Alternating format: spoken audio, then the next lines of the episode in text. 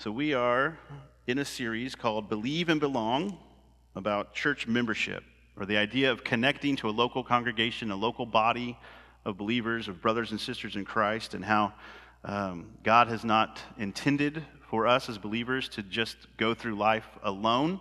Um, of course, we have Him and relationship and fellowship with Him, but He's also given us each other.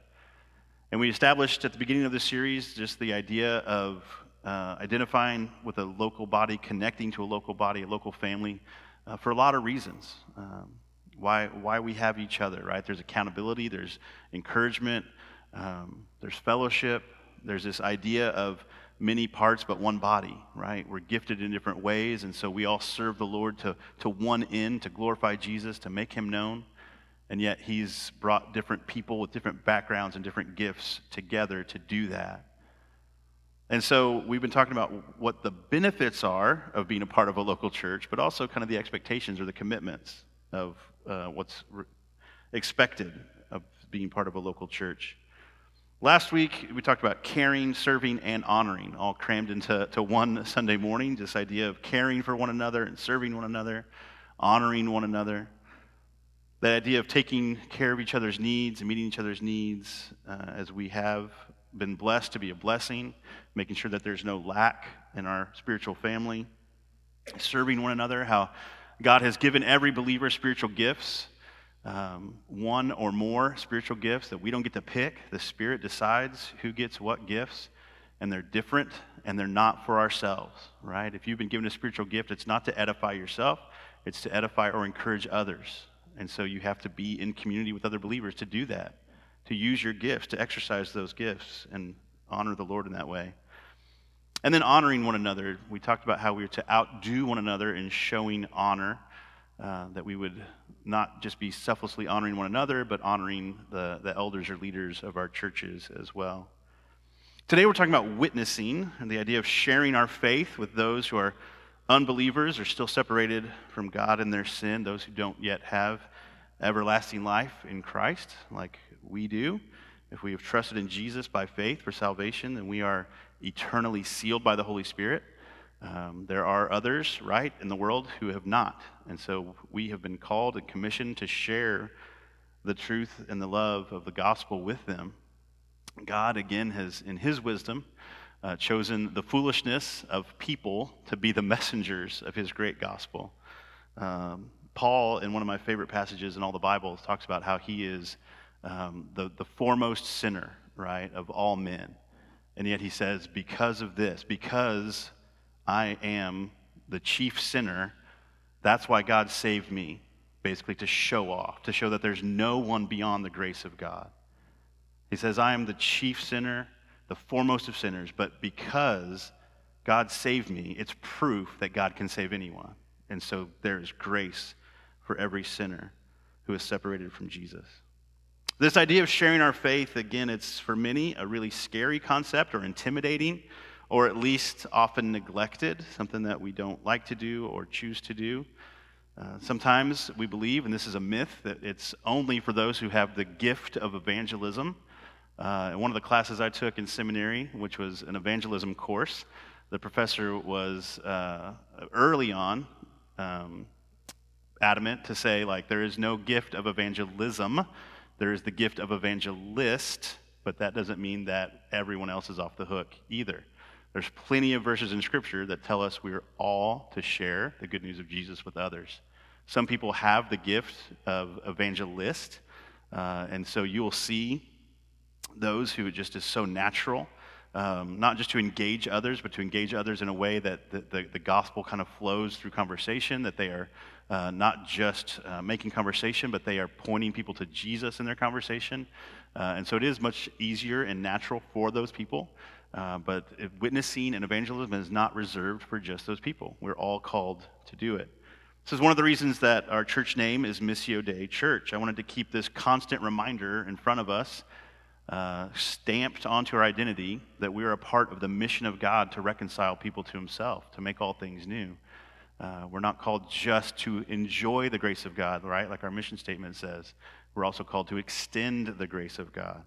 Um, and so it's something that we're all called to do. We've been invited into the process to share the gospel with others and make him known.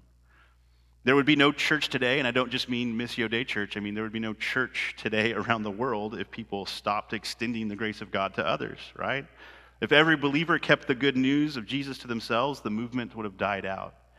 The church would have died out with the lack of gospel.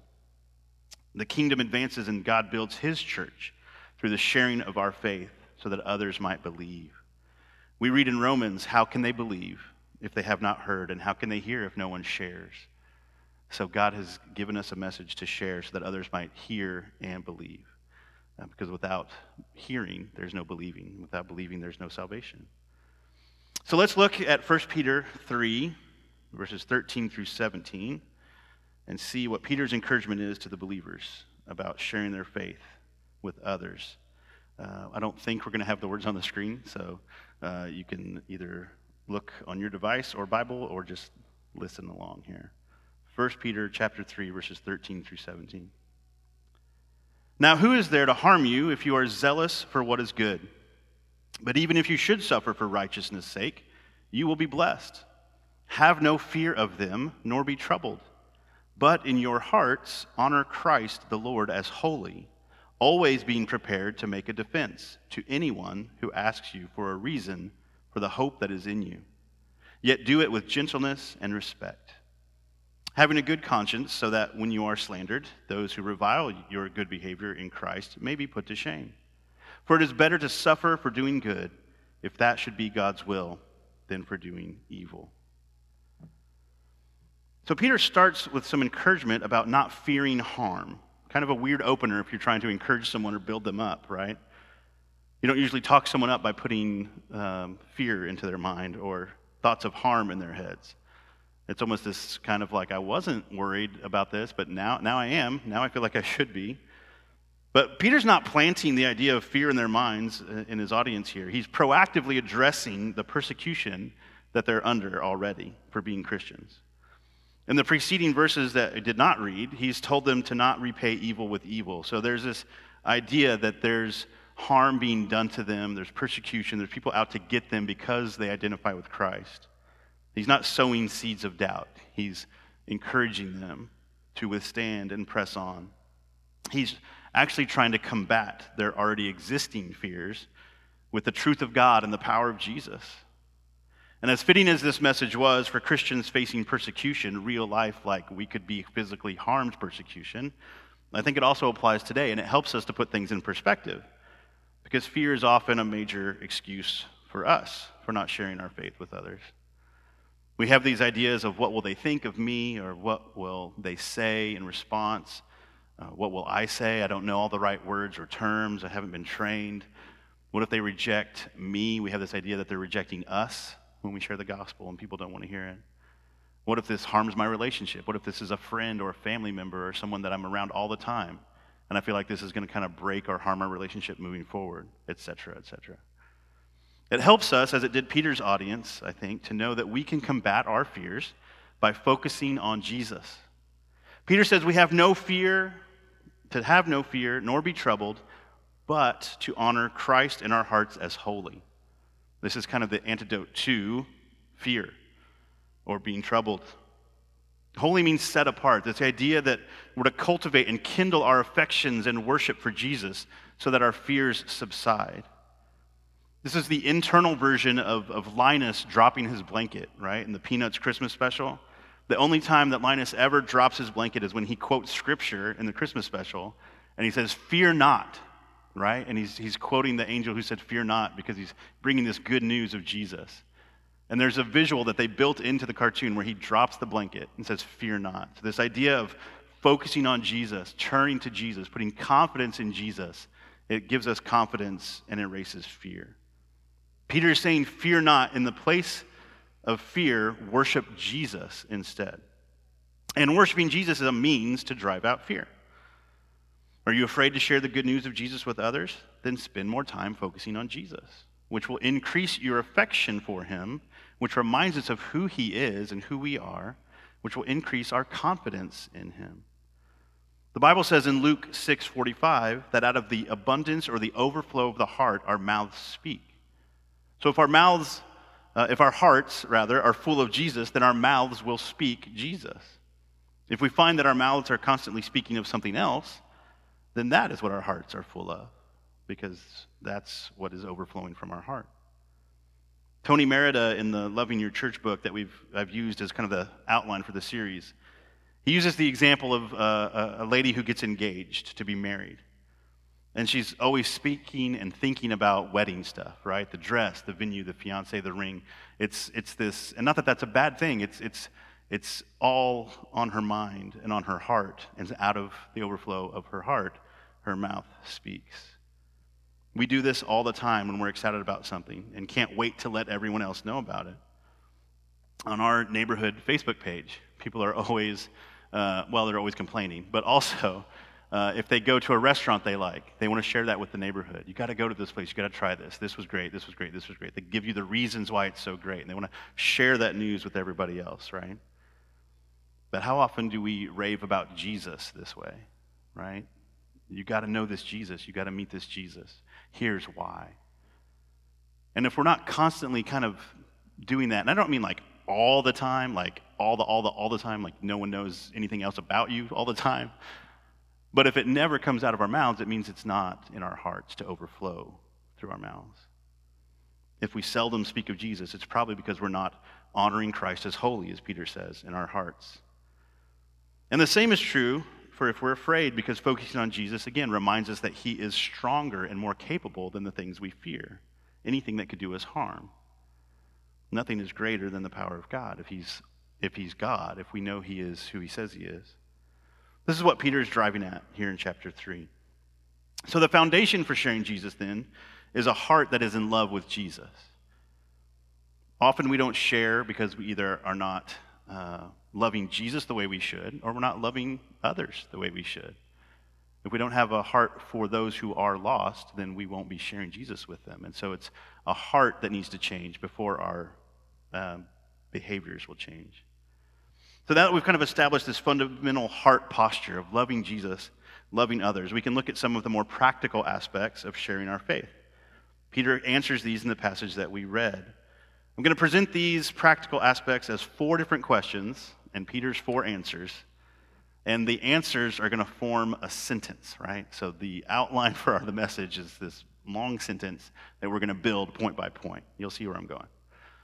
The first practical question we see is when should we, we, should we be ready to share?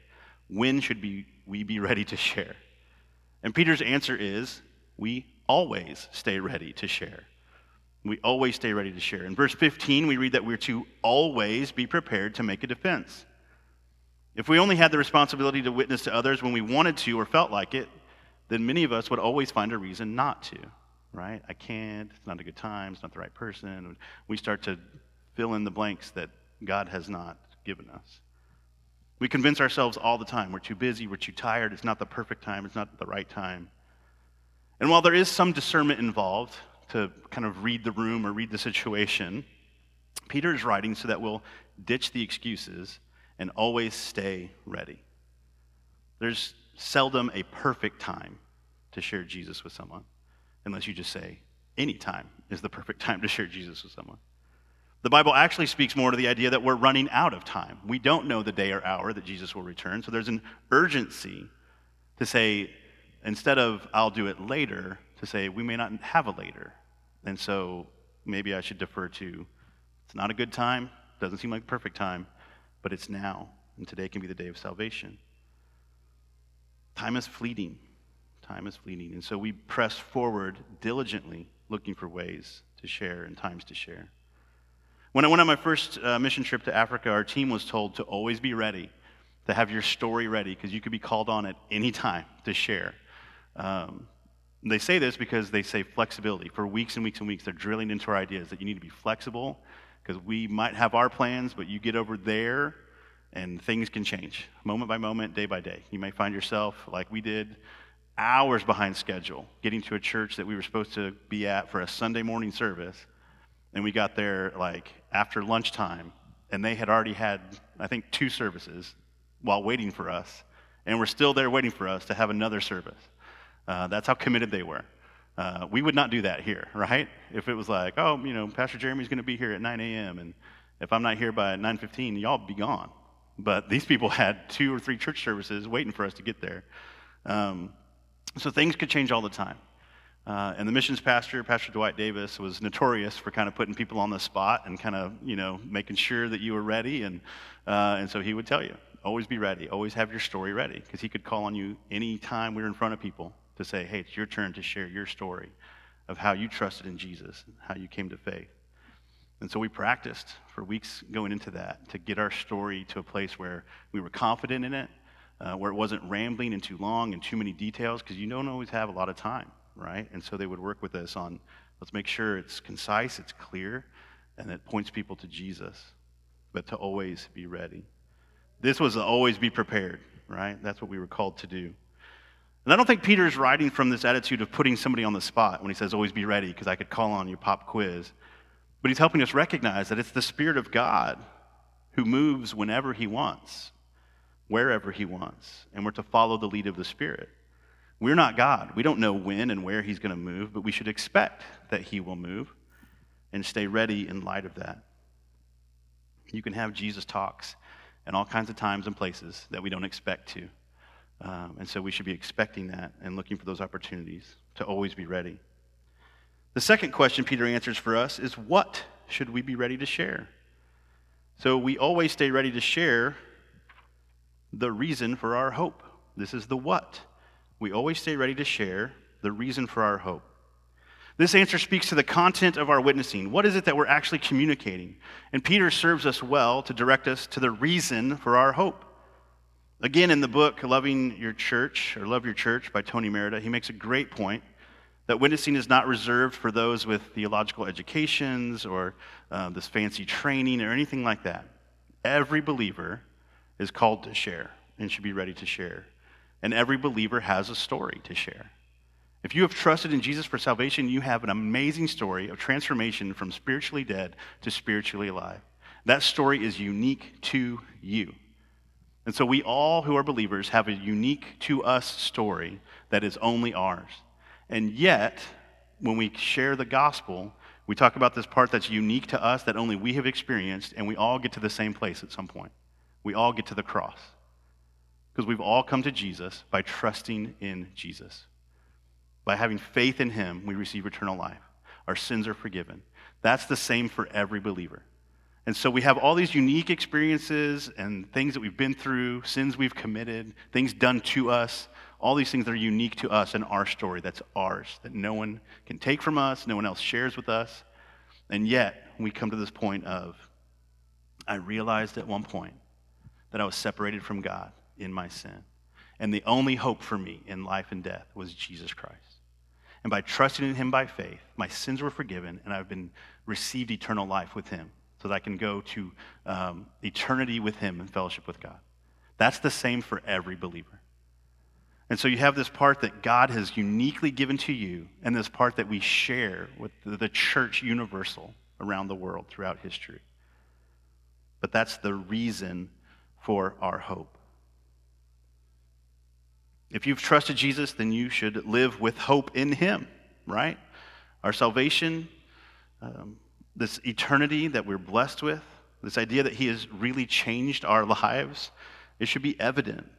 And so Peter is saying, like, people may ask you, they should ask you. If you're different, then there's things about you that people notice, that those who don't know Jesus would say, Why do you uh, approach finances this way, or parenting this way, or sickness or suffering this way, or loss this way. That's different. And so Peter's saying if you live differently, people are going to notice that, and so you need to be ready. For them to say, Why are you different? Well, I'm, I'm not sure. Say, No. Give, give them the evidence of your hope. Point them to the hope that you have in Jesus Christ. They're going to want to know. Our good works will prompt these questions, and our answers need to flow from our transformed hearts. So may we always stay ready to share the reason for our hope. So now we know when and what. Always be ready to share the reason for our hope. The next question is with whom? With whom should we be ready to share? Peter's answer, as we finish out our sentence, is, or start to finish out our sentence, we always stay ready to share the reason for our hope with anyone. So, with anyone. Now, he does specify with anyone who asks, but we don't have control over who has questions, so we stay prepared to share with anyone. One of the things we do to um, let ourselves off the hook is sometimes say they're, they're not interested before we know if they're interested, right? To say they don't have questions, they, they would never want to know about Jesus before we actually give them an opportunity. Peter is definitely keeping us on our toes here, right? He says to be ready all the time. And now we have to be ready to share all the time with anyone. That's a lot. That's a lot on us, but that's what we're called to do. That's what we are and to encourage each other to be ready for. This application nudges us in a certain direction as we consider pre- preparation. How should, I, how should I be ready? How should I make myself ready? We don't know how to specifically prepare if we don't know who's coming, who's asking the question. I was thinking about this, and this may be um, all analogies are failed, but um, this idea of if a football team knows who their opponent is going to be, they study film. They study their opponent. What are their weaknesses? What are their strengths? Like, we have our playbook, we have our identity, and we're going to stick to that. But if I know something about the person I'm going up against, I want to know about it. And so sometimes we, we want to know that if we're going to share Jesus with somebody, but we don't always have that luxury. So Peter is saying, you don't get to pick and choose. Sometimes you can kind of work the context in to say, I know what this person's going through, and so I want to speak the gospel into their specific brokenness. We don't always know. And so, again, this idea of worshiping Jesus and setting him apart as holy in our hearts, it allows us that flexibility to adjust, to make those adjustments and say, man, I, I know where I'm going to get with every conversation about coming to Christ. Jesus, his life, death, resurrection, forgiveness for sins, that part doesn't change. But if I'm going to talk to somebody, for example, I have a friend who um, had a terrible relationship with, with his earthly father. He came to Christ, and so in coming to Christ, like anyone else who comes to Christ by faith in Jesus, same way. And yet, to him, this idea of God as our heavenly father is much more meaningful than it might be to someone else who has a great relationship with their dad, right? And so there's this uniqueness to him, this uniqueness to his story, where he has a heart not just to appreciate God as heavenly father, but to speak that hope to others who are fatherless. And so he's got this identity where, listen, uh, he can share Jesus with, with anyone because he has a story of salvation. And yet, if he knows someone who is fatherless in earth, he has a unique way to, to speak into that brokenness. And so Peter, I think, is calling us to both, right? Like you should be able just to share the gospel, simple, plain, with anyone.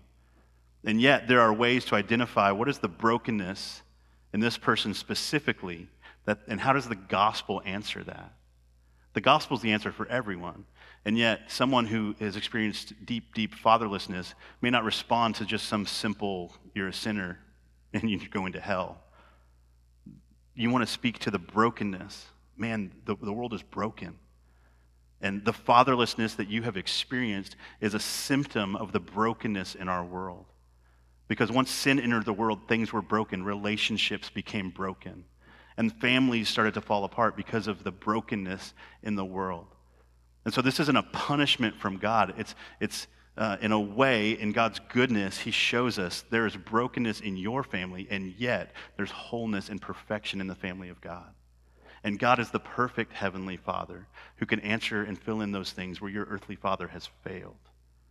And so that's a unique way to say, listen, the gospel applies to everybody, but I want to be able to speak into your brokenness with how the gospel answers that.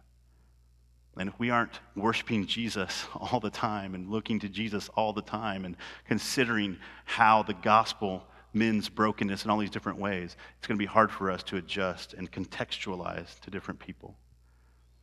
The hope of Jesus, it manifests differently depending on our situations, right? There's a uniqueness that we each bring and yet this common ground in Christ. And yet the Spirit moves whenever He wants, in whomever He wants. So we need to be ready to share with anyone. Again, this can be intimidating to think about. Um, we often see in Scripture and should be pursuing in our own lives. Uh, this idea that uh, in the book, again from Tony Merida, he talks about these, this network evangelism. And so there's kind of this approach we see where, um, and has been kind of taught and harped on for years and years and years and years uh, this kind of cold call evangelism. Door to door, you don't know who's behind the door unless, hey, you know, if you died tonight, you know where you'd spend eternity and why Jesus, you know, Peter should let you into heaven. And that's, that's one approach, right? But I think that we see in Scripture, and I think we see through relationship, and it, it, makes more sense to say we have networks of influence where we live, where we work, where we play, where we shop. We interact with people all the time. And so we're in relationship, again, to, to see where their brokenness might be, to build trust in the relationship, to say, I'm not just some stranger at your door saying, Will you trust in Jesus? God can work through that for sure. But if you have a relationship with someone in your network, they know you're not just trying to zap them or kind of uh, get a, a, points for yourself or a trophy, right, of I shared Jesus with someone. They know that you're sharing out of concern and care for them.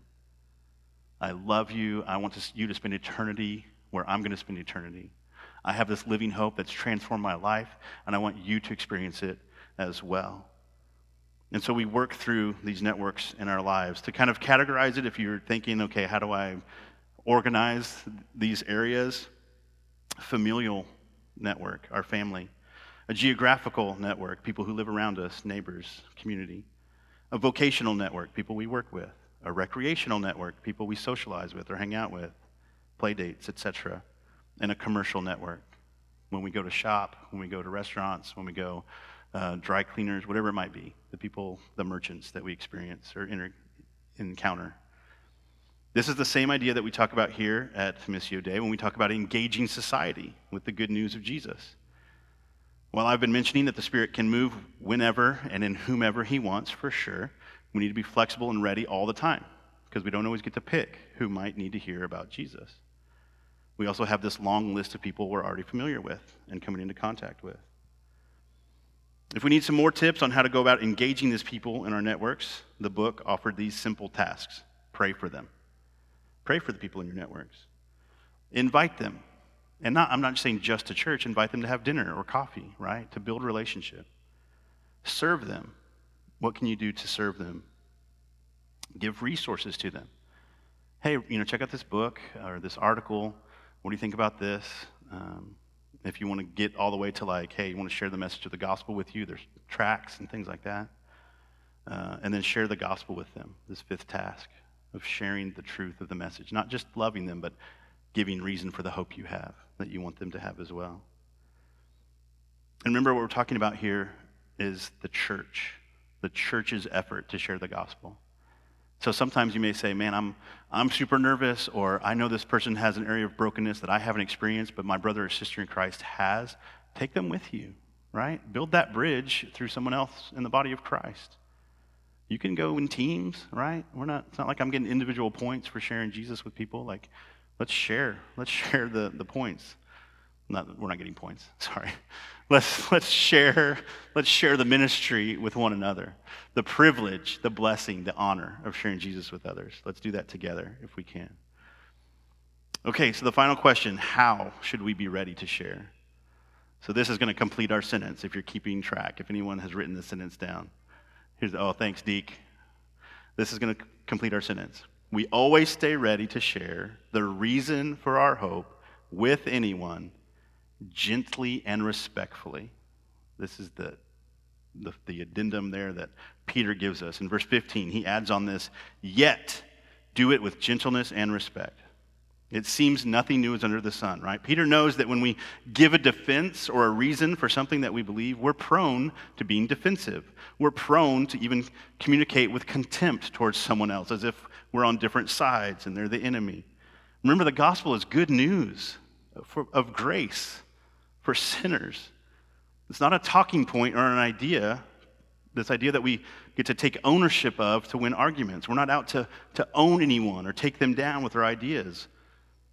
We're remembering that everyone on earth is an image bearer who has fallen short of the glory of God, just like we did. And that anyone who calls on the name of the Lord in faith will be saved. That's our criteria. Not, man, I, am right and you're wrong, so hear me out, right? It's, man, I, I've been invited to this thing that you should be invited to as well. We start with a list that includes everyone on earth And then we end up in heaven with a list that only God knows. Our job is not to decide who ends up on that list or pretend to act like we can determine who deserves to be invited to heaven. It's as if we are guests to a party. We've been given a green light to let everybody else know they're invited, and we're not empowered to keep people out or withhold the invitation from anyone. Our job is to share the message of hope and joy and peace and love that was at one time shared with us. Somebody shared the truth of the gospel with us, and we leave the results up to the Lord. If our aim truly is to extend grace and offer an invitation into God's family, we should do so gently and respectfully. We should be sharing Jesus with others like sharing Netflix accounts, right? Get in on this. Unlimited access, right? There's no, there's no data limits on this, there's no screen limit on this. You got to get in on this. But even more so, because Jesus has truly given us new everlasting life, he has, as 1 Peter 1 says, this living hope. We read this earlier. He has secured for us an inheritance that is imperishable, undefiled, and unfading. Because of this amazing grace, this power in our lives, we can and should witness to others, inviting them to trust in Jesus too. Let's pray. God, thank you for inviting us into the ministry of sharing the good news with others that you have changed us, you have transformed us. God, may we never think that your grace is, um, is finite, that, you that we might run out, that we found a good thing and we don't, we don't want to uh, we don't want to share it because we may not, may not get enough. That's not how your grace works. You lavish us with your grace. Scripture speaks to grace upon grace. And so, God, may we be like people who have found something that is, is infinite, it's unlimited. So we don't say, This is mine, find your own. We say, Look what I found. You want this as well? Get in on this. Jesus has changed my life, He's transformed me. He can transform you, He can give you new life too. Give us hearts, Lord, that, that revere Christ as set apart and holy and that desire for sinners to be saved that we would pray for our enemies, that we wouldn't judge others and withhold grace and say they're not worthy of an invitation to heaven. We weren't either. Remind us, we weren't either. No one is deserving of grace. That's why it's grace. So may we not just enjoy your grace, Lord, but extend your grace to others. Help us to be, uh, to take initiative, to be proactive, to make lists if we need to, to pray for people by name to listen to their stories, to hear the brokenness in their lives, and to know that your spirit will give us the right words to share with them. You've already given us a story to share. Give us the discernment, the wisdom, the boldness, the faith to share with others and invite them to trust, to believe. We ask these things, Jesus, in your name. Amen.